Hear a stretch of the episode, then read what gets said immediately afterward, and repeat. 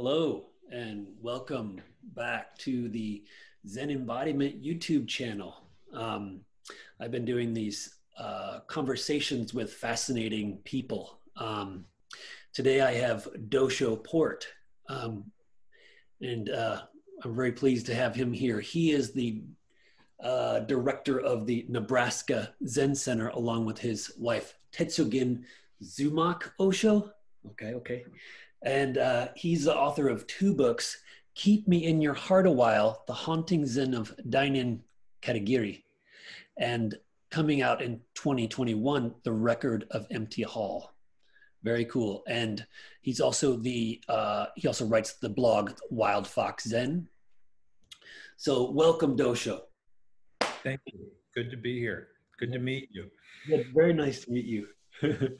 yeah, yeah. Um, you know, um, we always feel like Dosho, um, uh, us Rinzai folks, we, we don't know a lot of the, the Soto folks, but we always go, oh, Dosho, yeah, he's, uh, we like Dosho, you know, he's cool. You know, we feel good from Dosho. So that's really interesting.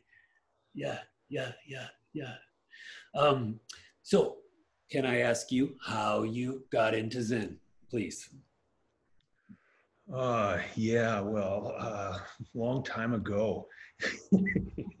Lifetimes, it seems now, really different world. 1977, I was just, uh, I was uh, just uh, kind of in between. I dropped out of college, working in the paper mill in uh, northern Minnesota, and a friend of mine sent me a book. We'd always, uh, we were kind of wild uh, kids together, uh, reading a lot, but also doing all sorts of illicit activities and uh, he sent me a, a book uh, in a brown paper bag and said on the back, I found it, and uh, with black shoe polish. And uh, I remember my mom's face as she's bringing it into me, you know. Uh, and uh, opened it up, it was Three Pillars of Zen. And it was like just holding the book, it was like, damn, I think he did find it, you know. So just consume the book and yes then in Minneapolis found that there was a Zen center, which was you know a couple hours away from where I was living at the time, but eventually you know got connected there with uh, Katagiri Roshi. Very different style than the yes. uh, Kapleau uh, style, right. but uh, eventually. Uh, uh, and actually had hitchhiked out to uh, Rochester to try to uh, study with Kapleau. I couldn't find the Zen Center. Really? It was kind of like a bad dream.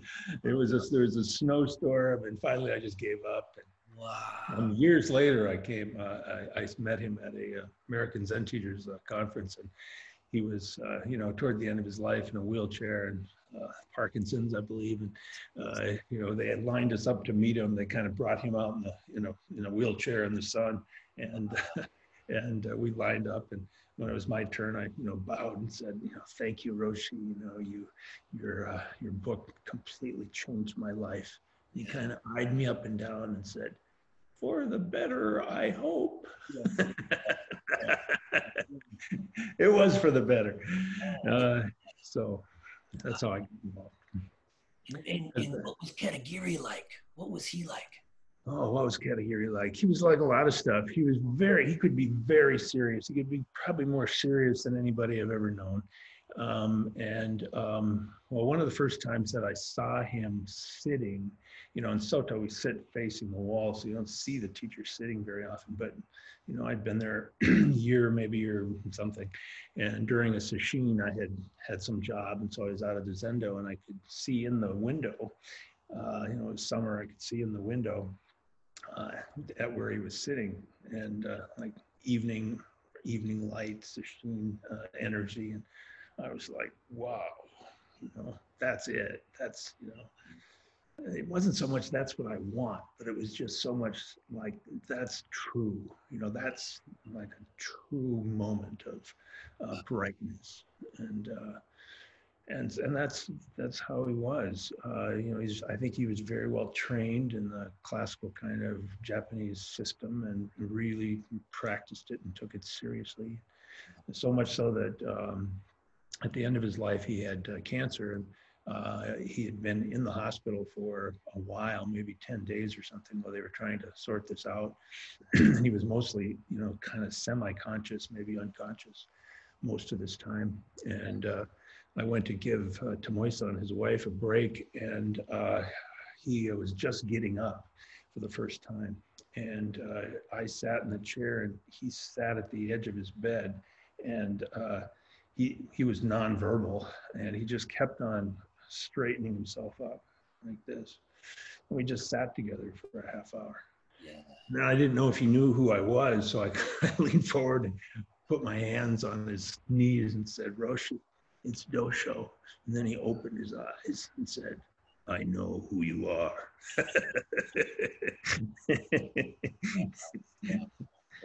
and he did. That was the sense of uh, being with him is that he knew who I was.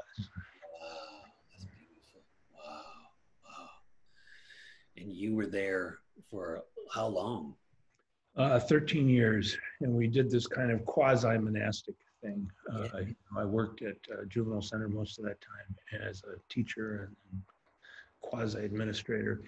And, um, you know, we had, you know, sitting in the morning, uh, you know, at five o'clock, a couple hours of sitting in service. And then in the evening, hour and a half or so, you know, all days on Saturdays, sesshin every month.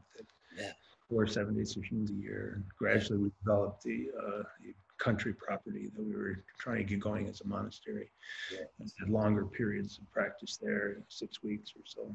Yeah. So it was very intense. And uh, it was a Zen center like, I don't think there are Zen centers like that anymore. Yeah. And, uh, but I mean, there, at the time it was, there were, that that's what Zen centers were in the, in the late 70s and the 80s. They were very intense. And uh, there were people that were very interested in that kind of intensity. Uh, cool cool that's that's that's really interesting like because you feel like the culture was so thirsty for it I think, yeah, the culture and the generation. So it was a lot of the, uh, you know, hippie boomer generation still, and I'm just kind of underneath that a little bit. but um, yeah, so there, uh, you know, I don't really know why, but you could say the culture, but why? I, don't really know. But these circumstances came together, and so there was actually, I think, a lot of intensive practice in the U.S. in those days. Yes, yes. And um, now, was that right there? That's right there in Lake Calhoun. Is that where we're talking about? Right. The yeah. lake has another name now because Calhoun, it turns out, was some kind of crazy racist bastard. So uh, they uh, eventually changed the name. But I haven't lived in Minneapolis since then, so I'm not quite sure what it is. But it, it's a native name. Yeah. Cool. Cool. Yeah. Cool. Cool. Um, okay, well, oh, um, so Katagiri, um, then you you stayed there 13 years, um, and if you don't want to say anything more about that, what came after that? What transitioned you to other things? Um, please. Well, one thing about that is that it, for me, and working with uh, Katagiri and Soto wasn't so much of a transition because, yes, uh, although there wasn't a koan curriculum, the way he understood what zazen is as what, as a question mark, and uh, so that you know that naturally kind of easily transitions into koan work, and I'd also found kind of a um, a found koan, as we call them, and he worked you know, with me uh, on that for several years. Wow. And uh, so uh, it was it was familiar territory uh, for me. And he also stressed uh, that awakening is is important, you know, and and digesting the awakening, of course, in everyday life is, is equally important. So he was he was different uh, in that way also than I think a lot of the contemporary uh, Soto scene, where sometimes uh, awakening uh, one one person, one priest and teacher from one of the large centers that says that his his center is rabidly anti-kensho. So that wasn't that wasn't the spirit of right. Katagiri. Wow, wow, right, right. I I love to look at pictures of Katagiri. He's um, he, you you see his embodiment, his fullness, mm-hmm. his, his, essence is um, powerful. It's very beautiful. Um, so um, for me, that I can you can see. Oh, there's there's um, that powerful depth is um, that experience is is um, profound and and moving through his life. So beautiful to see. yeah, yeah. One, important experiences for me uh, early on, kind of getting into it. Also, was you know seeing him sitting, but I also was over there doing something in the library and heard somebody vacuuming the stairs and looked around the peeked around the corner. I don't think he knew anybody was there and saw him vacuuming the stairs. And he was just like so totally in his body and and so totally just vacuuming the stairs that I, I also was like, oh, that's how you do it. You wow. know? Yeah. Yeah. Beautiful. Beautiful. Um, okay. So um, great. How about moving on to Tangen Roshi. Please say a little bit about Tangen Roshi.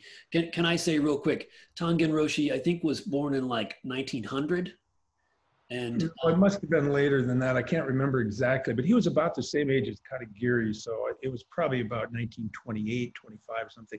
He was a he was a kid where he was a late teenager at, during the war, so something like that. That's right. I got it confused because actually I'm, I'm misremembering. So Mumon Roshi, Yamada Mumon was 1900, and I was thinking about timeline. And so Tangen, I think, is 28. So I was thinking, oh, he's about tw- maybe 26 or 28. He's about 25, 26 years younger than Mumon Roshi. And um, so, but a giant in the Zen world, a huge giant. Um, please talk about him was maybe he was a giant, but he um, he just you know he just was uh, just a complete monk. So he just lived at Bukkokuji, and if you wanted to practice with him, that's what you had to do. He almost never traveled. Um, you know, he refused. He actually didn't open his mail, so there was there was literally stacks of mail in his room. Um, you know, before email and everything was when I was there. Yes. Uh, so there was literally stacks of mail in his room that, and he, not only his mail, but everybody that lived in the monastery, he would take the mail and just put it in his room. it, it, it, it, didn't matter. Yes. Um, so the first time I saw him, uh, Tangen Roshi, I was, uh, I had just arrived. I'd been at a different uh, monastery, the uh, Soto monastery that Katagiri had wanted me to go to after he died. And um, so I did, but then after a month I left. Um, you know, I was doing a lot more sitting and uh, stuff in Minneapolis than they were doing on their daily schedule. It was more of a monk's finishing school, really. Yes. um, and so I, I left there, and I, by chance, before this, before I was on my way to Japan, by chance I ran into a, a guy that I'd done a bunch of sesshin with in Minneapolis on the plane uh, to Tokyo. It's like and uh, sat down and started talking to him. And he, he told me about how uh, Roshi had saved his life, he said, and that uh, he'd been you know, having a really difficult time and he'd gotten to Sesshin and Tangen Roshi just kind of helped him sort it. And um, I was like, well, that's cool. And then just kind of put that in the file. And uh, when this other place, Zuioji, wasn't working, uh, I, you know, bailed and, and went there and uh, I told them I was coming, but they tried to dissuade me, you know, saying like, yeah, well, if you're going to leave someplace else, you're not really the kind of person that we want here, you know, so don't bother to come. But I, of course, came anyway because I understood the, the dance. Um, but they, uh, eventually I got uh, into eat with the with the group, uh, and they it took quite a while actually before they actually said, yeah, you can stay. Um, yeah, checking things out. They they weren't dumb. Um, so, uh, but we were standing waiting for Tangen Roshi, and he opened the door and walked in the the uh, meal hall and uh, came across the floor to his place to you know to show us where we sit down, and he was just so happy. I was like, you know, this is a guy that's he's been here for 30 some years at that time. So, you know, just walking across the tatami to his spot is like he was like, this is so cool, you know. and uh, I think you know probably the most joyful guy I've ever met. You know, so kind of a continuous sense of awakening and, and joy, um, and very powerful. You know, in Dokusan Sanzen. Um, and uh, Mu, of course, he was just uh, Mu was the pretty much the only koan.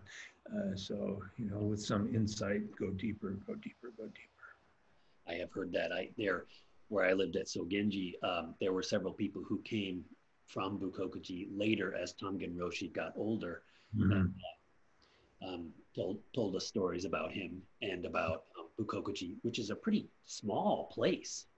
Yeah, it's a pretty small place. So there's almost no work to do, which is really nice. So we just sat all day, all the time. I mean, we'd have 20 minutes of work, you know, and uh, maybe once every few weeks, yeah. an hour or two in the graveyard. And uh, otherwise, you know, there was just very little to do. So the and there, there was a lot of open zazen. So it was unstructured in that way, except for I, it, it, he changed it up uh, regularly, but when I was there, it was you know morning and evening, and then in between, you know there were there were hours of just you know open sitting. So it was great. It was, it was the perfect uh, place.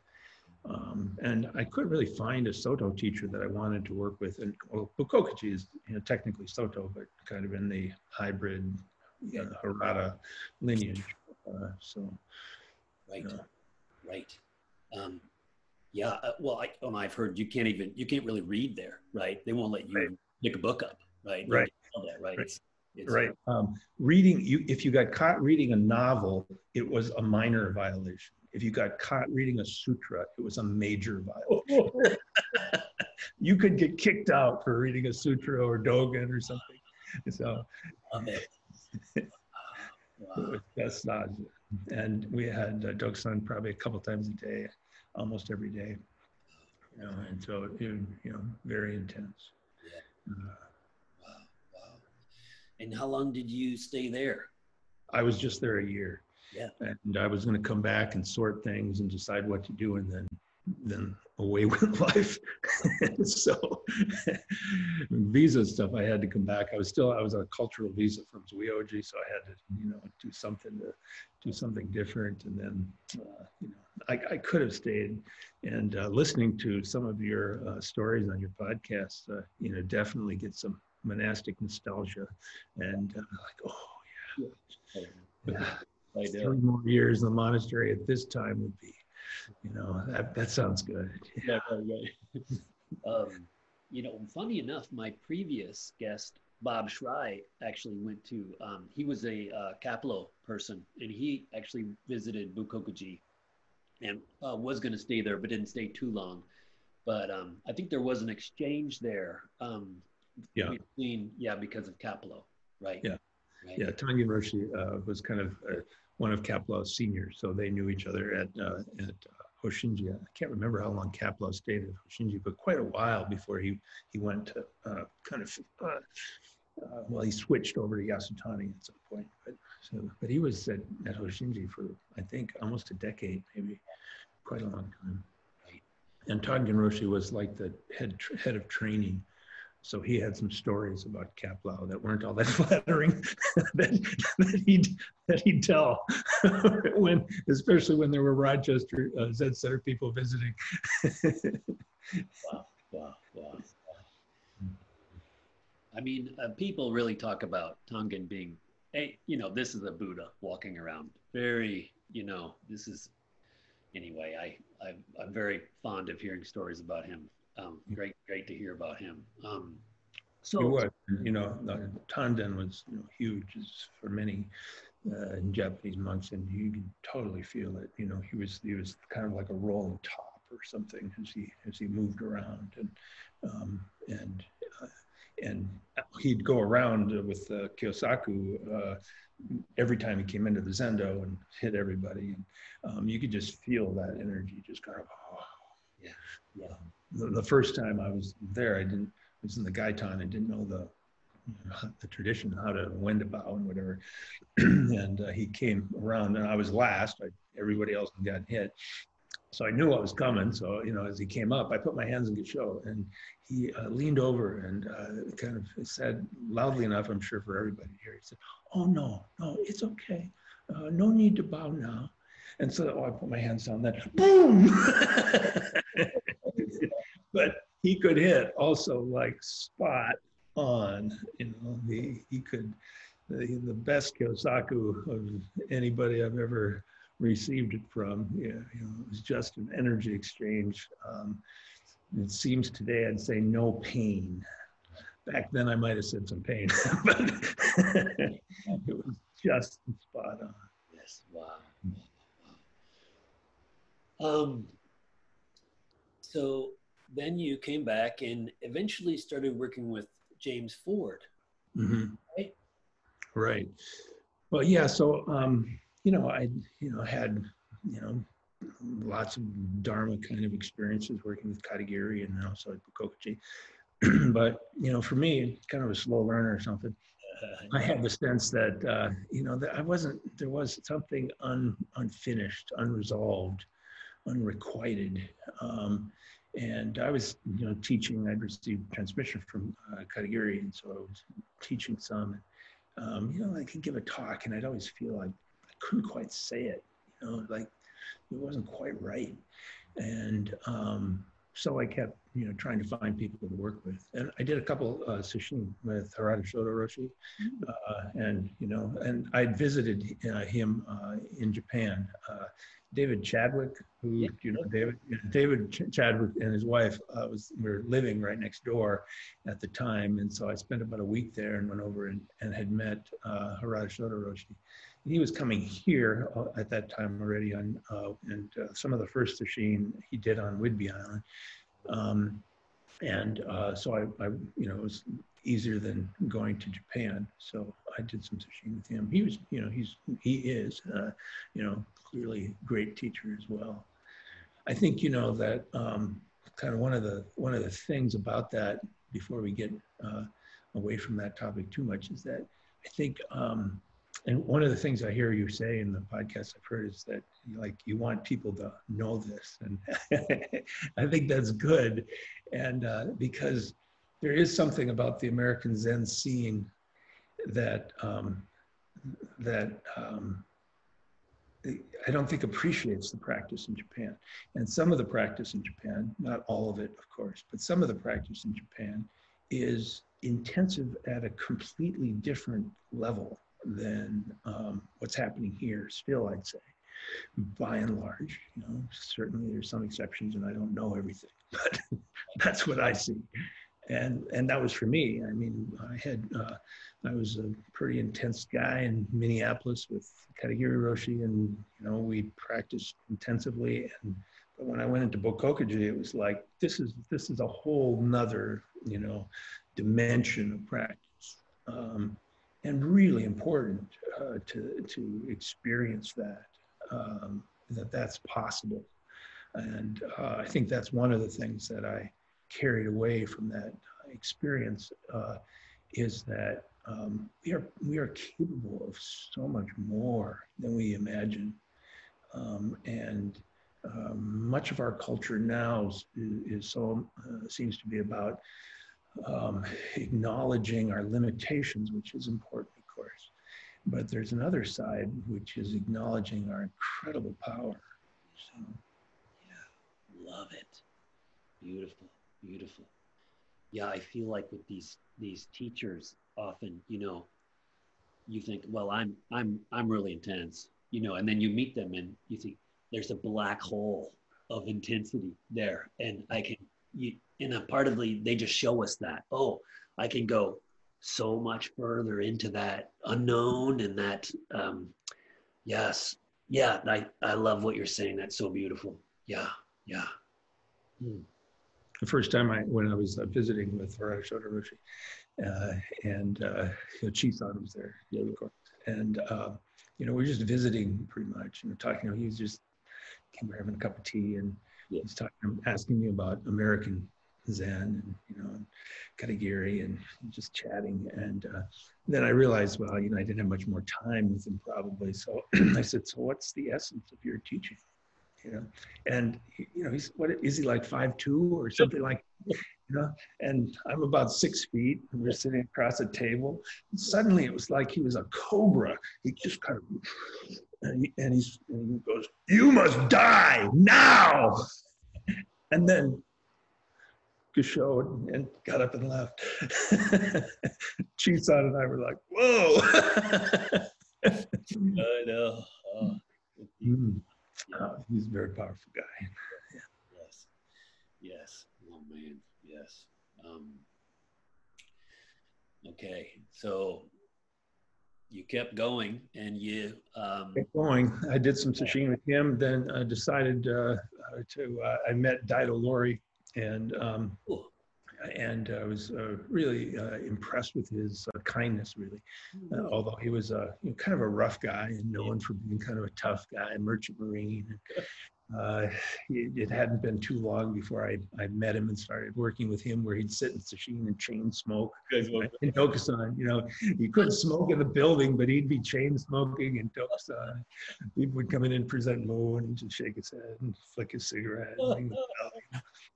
um, and he was very, uh, you know, one of the reasons that I uh, decided to work with him was that um, he, uh, you know, he knew the culture that I was uh, working in, and uh, and he was uh, very kind of keen in kind of an organizational way, and in addition to to the Dharma. So I was able to continue the work that I'd started with Tangen Roshi with him, and seamlessly, really.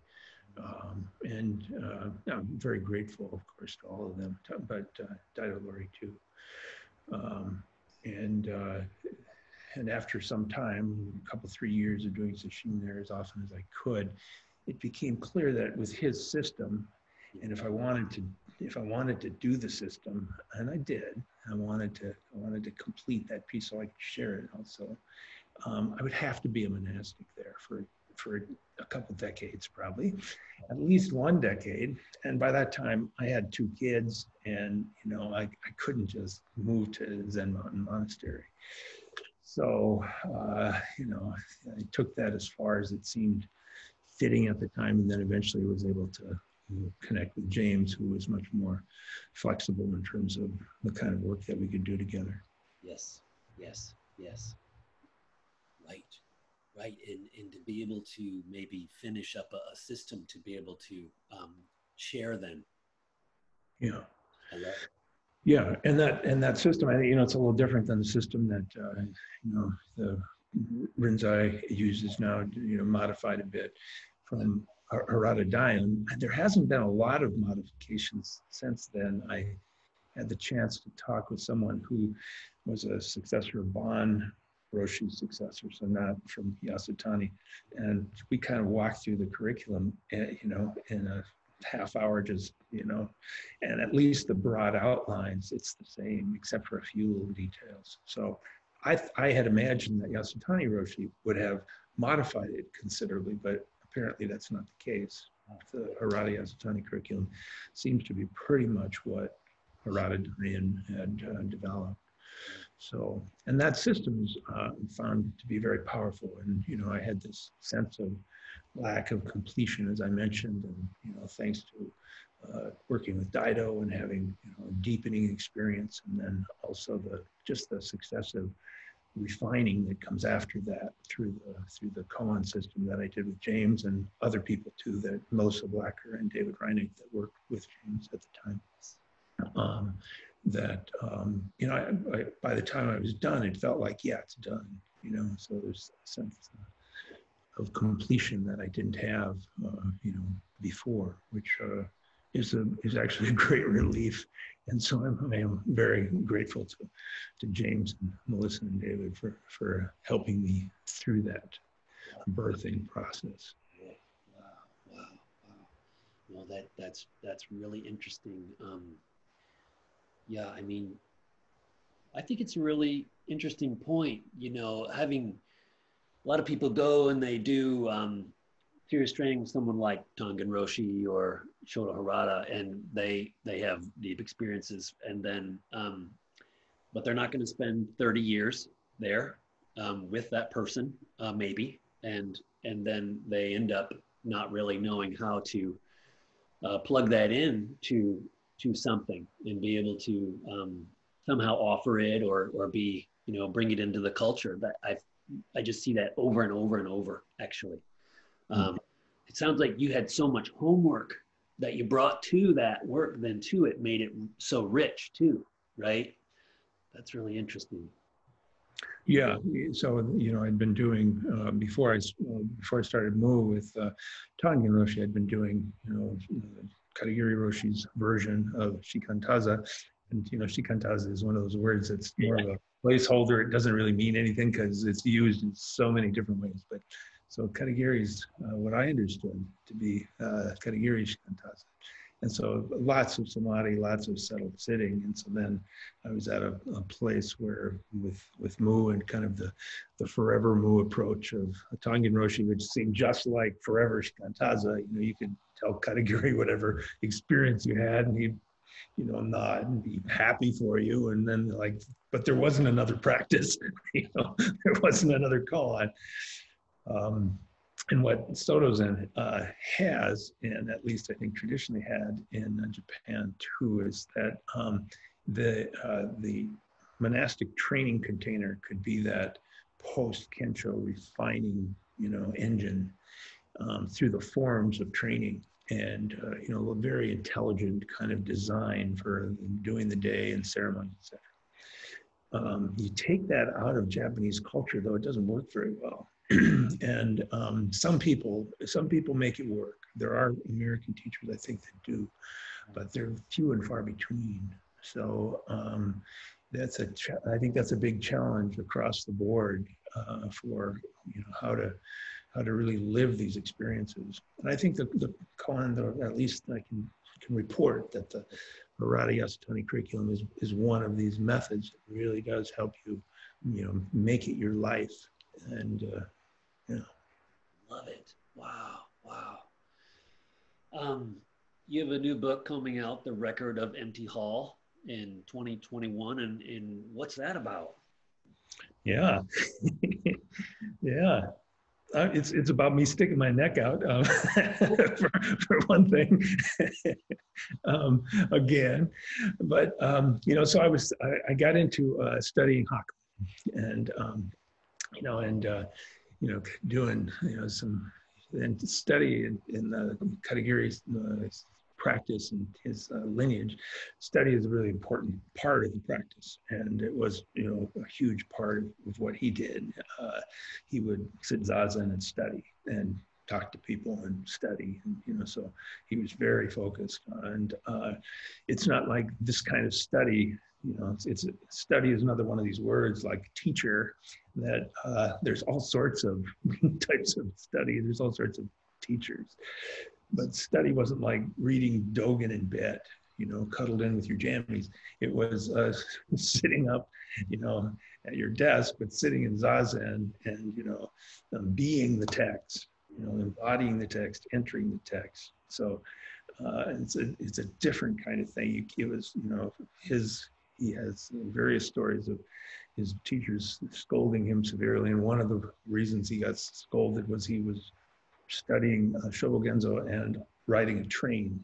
And his teachers like, how stupid you are, you know, you can't, if you're studying, study, riding the train, ride the train.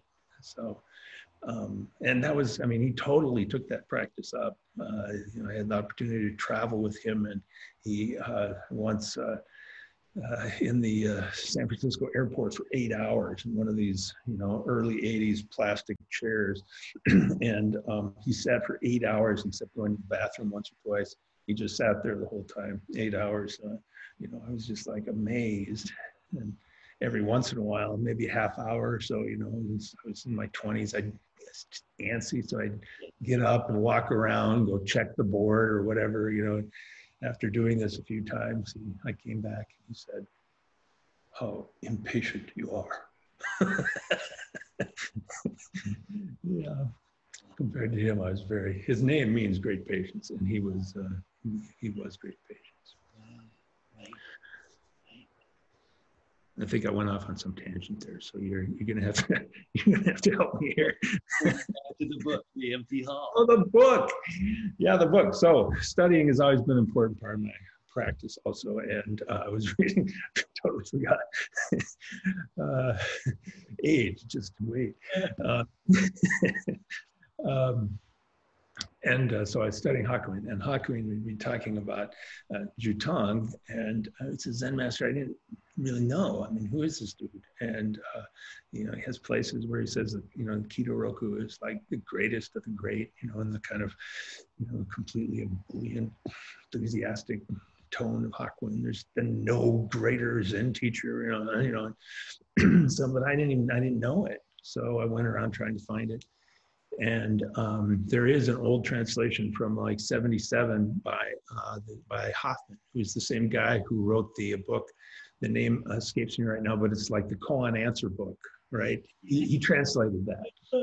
So it's terrible, right? But, um, and, you know, those are terrible answers. And it's just kind of just confusing uh, that it's even out there. But he translated he translated this also, and it was in actually an appendix, I think, of the early version of that. I think it's Sound of One Hand or something is that text is called. I shouldn't even say it because I don't want people looking it up. Don't waste. Anyway, uh, I'm glad that he translated that, but I started looking at it, and you know, it's a 77 translation, and um, he's still alive, but you know, so he was really young at the time, and um, I don't think he had much Zen experience, so it was like a first draft kind of translation. So glad that he did it. But, um, and as I've uh, learned to look up characters, essentially, I've uh, you know kind of gotten into that quite a lot these past years. And my favorite things to do is just to be able to sit and you know, look up the characters and see how these things kind of come together and how it might be expressed in English.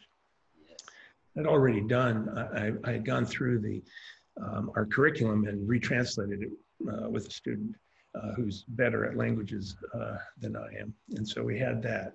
Um, I, I, noticed the English translations, especially in the Gateless Gate, koan, um, some of them just seemed funny, you know, like, is that right, do you think? You know, and um, we use largely the Aitken Roshi translations, and Aitken Roshi was, uh, you know, great literary guy, and he tends to, you know, literary it, you know. So, um, and the Chinese are usually four, five, six characters, you know, three, four lines. It's just very terse and pointed. And so got into that process of translating. Don't recommend it for people that are working with their first koans. It's, you know, it's just kind of not that it's an irrelevant. But for me, it was very helpful to dig into it and get a taste of that kind of uh, intelligence in the root of the tradition. Mumon, for example, incredible, incredible um, practitioner, deep. And it's, you have the sense, I have the sense when working with those uh, translations that it's like each character, it's kind of slow. He feels to me kind of slow and incredibly deep, you know, just. Yeah. So no spare words, no extraneous expression, just right to the heart. So I was able to find the Chinese version of the Kido Roku Japanese and uh, began uh, translating it and then adding little commentaries. And, uh, um, you know, most at first it was mostly, it was at first just a personal project. And as I got into it and shared it a little bit, some people, you know, nudged me to try to get it published. And uh, so eventually, eventually I did. And I'm quite happy that Steve Heine, the scholar Steve Heine, wrote an endorsement for it, and and uh, so I feel like, whew, you know, because I'm an amateur translator, you know, I've got some experience and practice, but I'm not a scholar, and you know, I'm not a, you know, I don't speak Chinese, so um, I'm just I'm just working it out as I go, based largely on my you know Zen practice rather than my language uh, skills. Yeah, so. right, right, right, right. Um, You've been working a lot online with students. Um, how has that been? Um, it seems like that's part of how it's going these days, especially with the pandemic. How, how's that experience been for you? Yeah, so about uh, seven or eight years ago, we started the Vine of Obstacles, and um, which is this online um, practice group. And um, I had been meeting with you know a handful of people online it was just as the Skype and those kind of things were making it, you know, possible, where the technology was, um, it seemed more seamless, and uh, and some of them wanted to be able to talk to each other, so we, you know, try to, you know, and they were all over the place, of course. So we uh, developed this uh, Vine of Obstacles thing with a Moodle, and so there's a study component and you know Zazen commitment, and then people and now you know, Tetsugan, uh, Tetsugan, by the way, uh, it's uh, Iron Vow. Uh, my wife and teaching partner. Uh, we are doing it together now. She had been mostly working with the Nebraska Zen Center, but of course, we're in the pandemic and it looks like it's going to be going for a while. And and then even afterwards um, it's not really clear how you know people are going to what we're going to do uh, in terms of in-person places. So i mean and, and it works it works much better than i thought it would actually. And uh, working with people online especially if they're people who have some in-person experience previously that also works much better than i had thought um, it would um, people can do keyword colon practice, etc. And um, what, what it takes more time in terms of the relationship because it's all verbal, you know. And I imagine for you, uh, working with uh, Harada Roshi, it's like it's it's like 99% nonverbal, right? So how do we do practice then in this new way? And um, you know, for a while, you know, we were saying, well, there's things that we can't do. Now we're trying to turn the, check, the question and ask more like, well, how could we do them? And maybe not the same things, but how could we, you know, work toward the same end of, and, and really, you know, the, the end, well, the process is the, is the Zen uh, wrecking ball, right? So when you, when you start, everything has to be leveled you know, all the paradigms, including Zen and Buddhism, and you know, everything goes. And and then from there, the reconstructive part begins. So I think that you know it's some it's some with some sense of loss and, and some resistance because for both Tetsugan and I, we we love and you know have found great value in those the body practice of Zen. Um, but maybe that's not going to be how Zen goes forward, you know. And um, so that's what we're looking at. And uh, I don't know. I, I, think I think sesshin is irreplaceable. Yeah. Um, people that have some experience, of course, can do solo retreats, and those can be very powerful too. More powerful sometimes. I heard Joseon's story; I was very moved by that. Um, so but for, for newcomers, you know, that don't have sesshin experience, um, how do you get there? I, mean, maybe I've got a student now that's uh, doing his first uh, retreat, solo retreat in the in the forest monastery in Thailand. He's doing a, a Zen a Zen retreat, and I had Dokusan with him in the in the uh, in the little pavilion, you know, uh, and he's got this little mosquito tent, stuff like that, because it's all outside, you know, South Asia. So, so that's that's what I'm that's what I'm we're working on, and not having completely given up the possibility of in person, but um, I think that even even after, like, if there's some miraculous vaccination or something that comes online, uh, so to speak, um, I think we're still going to be, you know, the, the interest for a lot of people is going to be able to do it this way. It's also, you know, um, one of the advantages of this is that the people that are interested in, you know, Zen work and Zen work with any particular teacher, like us teachers, um, you know, that sense of affinity, it's like few and far between, but they're all over the planet, you know, so then this technology allows this kind of freedom from some spatial limitations. Right, right. This big pool, right? You're not just in Nebraska there, or I'm on this silly island, you know? It's like, it's a huge pool. It's so beautiful, actually, in a way, you know? Yeah. Yeah. Yeah. Um, great. Well, so just real quick, I think maybe we're we're let's kind of start to finish up, but I would like to know for you as a, you know, 2020, what why would why would a young person maybe why would a young person be interested in this Zen stuff? You know, they it's something their parents maybe thought about, you know what I mean, when it was really popular and now that, you know, why would a person go to Zen? Why what's the draw of that? What does it have to, to give people? Well, I think it, it has, uh, you know, people can discover who they really are. So uh, what they really are, uh, you know, and uh, and stop struggling with that, uh, you know, that trying to stop struggling to maintain the identity center, which is a, you know, a futile uh, goal, goal finally to um, support that sucker because it's going to die. So, um, you know, you might as well let it go now would be a skillful approach and a very meaningful life you know so a very meaningful life that isn't dependent on a lot of resources which i think is where we're going also. The need for people to find meaning in life and depth in life uh, without the, the lifestyle that we've been accustomed to. Yeah. you know things things don't seem it doesn't seem sustainable you know in many ways. So um, so I think you know that that uh, taste of the fundamental is is really important and uh, is incredibly healing in itself. And then also, and and those tastes of the fundamental, you know, lots of people experience that just out of the blue, randomly. Zen doesn't have a copyright on that, but what we do have is this process we're working through after those experiences. Yeah. Uh, which I, I don't I don't know of anything else out there like that. There may well be, but you know, I know that this way works. So I think you know, for young people, it's a great time to get involved in, in Zen practice.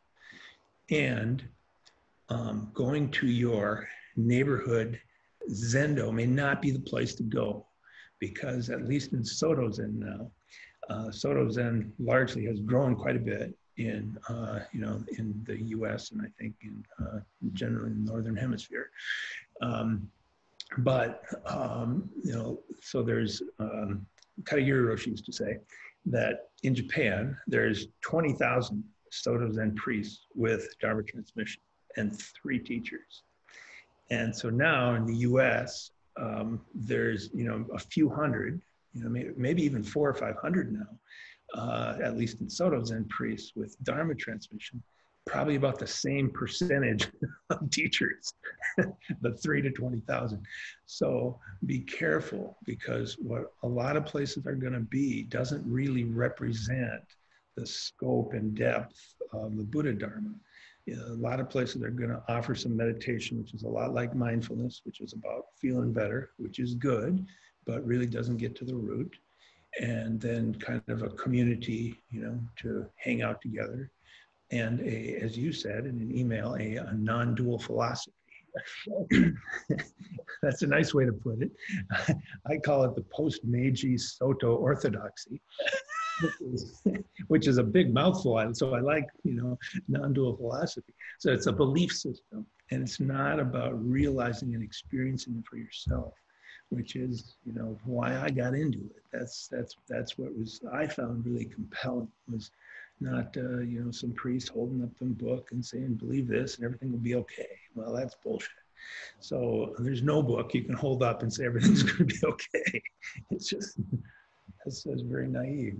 Yes, yes. Um, so there's sickness old age and death at least uh, so there's that actually experiencing this ancient way and and maybe even in carrying it forward to another generation which is completely dependent on this upcoming generation to do that deep work. And that next generation, uh, you know, it's like that's when the climate crisis is really going to hit.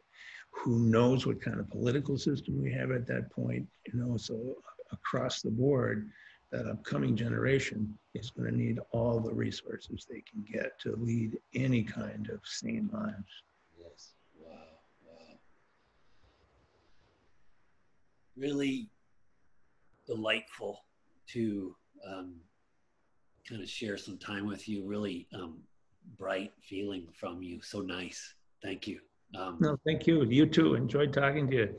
Yeah, yeah. Um, and um, anyway, I, you know, I, I, I got another. I feel like you know, there's like a brotherhood with this kind of stuff, and I, I, you, I maybe Dosho's a little. I can feel. Oh, he's kind of this he's he's an older brother. He's a he's he's an awesome senpai. So so thank you. Great to thank meet you. Yeah. Um, um, yeah, I think you know among practitioners there is that kind of bond, which is wonderful to, to feel across traditions. And, yeah. Yes, yes. Um, okay, well, um, I think I'm going to sign off here. Thank you so much for being here, um, um, and thank you to for to Tetsugan again uh, for um, sharing us sharing you with us for a minute. And uh, I'll talk to you hopefully soon. Thank you so much, Dosho. You're welcome. Gosh. Okay, okay, okay. Bye.